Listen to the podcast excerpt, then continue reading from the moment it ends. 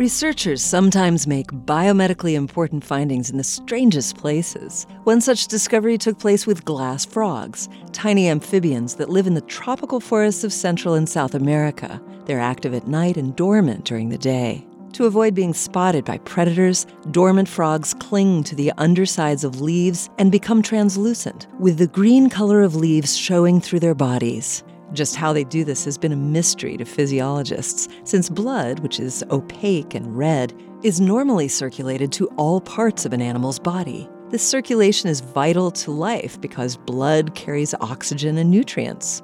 Blood consists of several kinds of cells floating in a transparent fluid.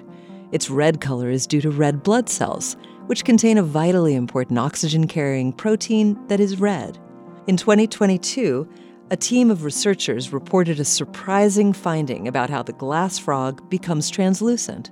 Using a special imaging technique, they showed that the frog has a remarkable ability to remove its red blood cells from circulation and hide them by packing them all together in its liver. They apparently can survive in this condition for many hours by greatly reducing their metabolic rate. When the frog becomes active, the cells are unpacked and restored to circulation its body becomes opaque and ruddy.